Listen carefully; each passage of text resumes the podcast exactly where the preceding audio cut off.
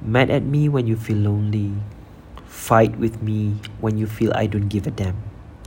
Shout at me when you feel angry that I don't understand you. Cry for me when I fucked up in life.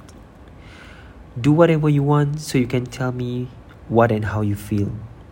You can mad, cry, shout and angry with me as you please. It is not because I'm weak or a loser, but at least I know there is someone who fight for me, cry for me, shouted at me, and mad at me because you love me. So I know that I'm not alone in this lonely, crowded place, that I have someone who cares for me.